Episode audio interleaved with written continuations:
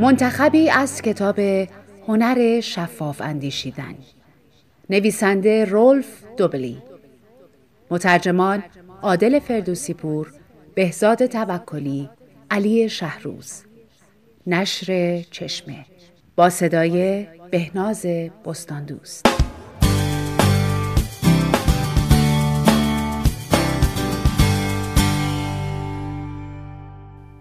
اگر پنجاه میلیون نفر چیز احمقانه ای بگویند آن چیز کماکان احمقانه است. تایید اجتماعی. در مسیر یک کنسرت سر یک چهارراه با گروهی از آدمها مواجه می‌شوی که همگی به آسمان خیره شدند. بدون اینکه فکر کنی تو هم به بالا زل می‌زنی. چرا؟ تایید اجتماعی.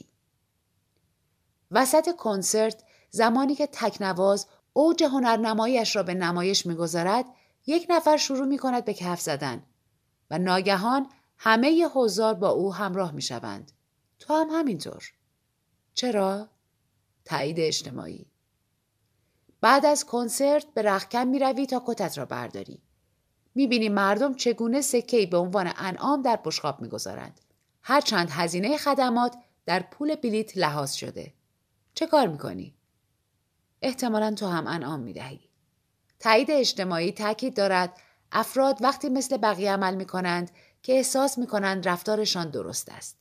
به عبارت دیگر هرچه تعداد بیشتری از مردم عقیده خاصی را دنبال کنند ما آن عقیده را بهتر و درستتر میپنداریم هرچه تعداد افرادی که رفتار خاصی را بروز می‌دهند بیشتر باشد این رفتار از سوی دیگران مناسبتر ارزیابی می شود. البته که این امر مزهک است. تایید اجتماعی عامل اصلی ایجاد حباب و نگرانی در بازار بورس است. آن را در مد، تکنیک های مدیریتی، سرگرمی ها، مذهب و رژیم های غذایی هم می دید. تایید اجتماعی می تواند مانند زمانی که اعضای فرقه های مذهبی دست به خودکشی دست جمعی می‌زنند تمامی فرهنگ ها را زمین گیر کند.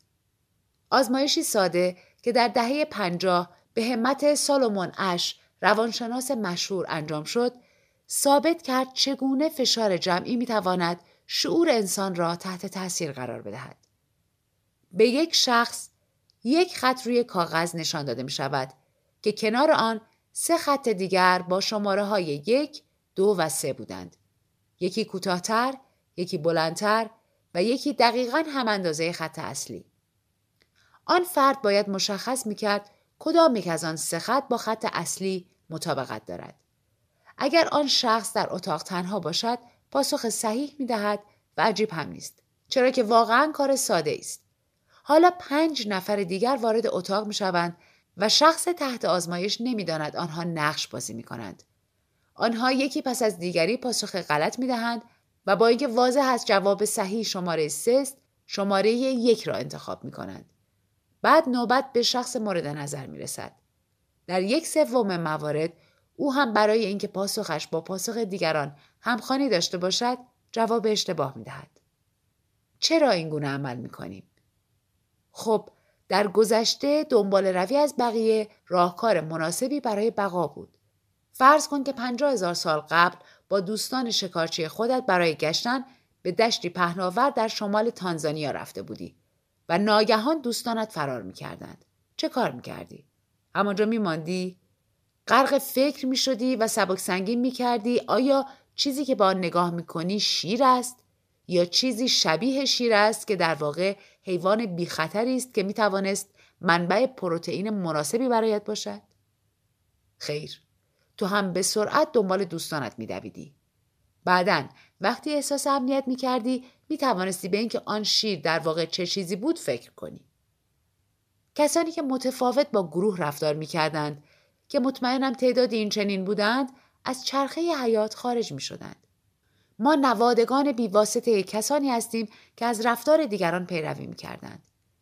این نمونه آنچنان عمیق در وجود ما ریشه دوانده که امروز هم از آن استفاده می کنیم. حتی در مواقعی که قرار نیست کمکی به زنده ماندن ما بکند که در اکثر مواقع هم همینطور است. فقط در برخی شرایط معدود است که تایید اجتماعی مفید واقع می شود.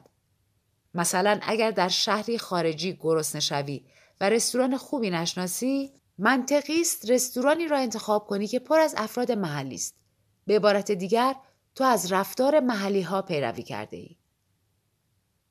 در برنامه های گفتگو محور و تنز با گذاشتن صدای ضبط شده خنده در لحظات مهم و تحریک مخاطبان برای خندیدن از تایید اجتماعی استفاده می شود. یکی از تأثیرگذارترین و البته پردردسرترین موارد این پدیده سخنرانی معروف جوزف گوبرز است. وزیر تبلیغات نازی ها. زمانی که اوضاع جنگ برای آلمان بد و بدتر می‌شد او از حضار پرسید آیا خواهان یک جنگ تمام ایارید؟ در صورت لزوم آیا خواهان جنگی تمام ایارتر و افراتیتر از آن چیزی که امروز می توانید تصور کنید هستید؟ جمعیت فریاد کشید. اگر از هر یک از حاضران جداگانه و به طور ناشناس سوال می‌شد احتمالا هیچ کس به چنین پیشنهاد احمقانه ای پاسخ مثبت نمی‌داد. صنعت تبلیغات نیز از ضعف ما در قبال تایید اجتماعی حسابی استفاده می کند. در مواردی که وضعیت نامشخص باشد این قضیه خوب کار می کند. مثل تصمیم گیری بین انواع اتومبیل ها، محصولات نظافتی، محصولات زیبایی و غیره که هیچ مزایا و معایب آشکاری نسبت به هم ندارند. بنابراین هر وقت یک شرکت ادعا کرد محصولاتش به خاطر شهرت بیشتر بهترند بدبین باش. چرا یک محصول صرفا به خاطر اینکه بیشتر به فروش می‌رسد بهتر باشد؟ و جمله حکیمانه سامرست موام را به خاطر بسپار. اگر پنجاه میلیون نفر چیز احمقانه ای بگوید آن چیز کماکان احمقانه است.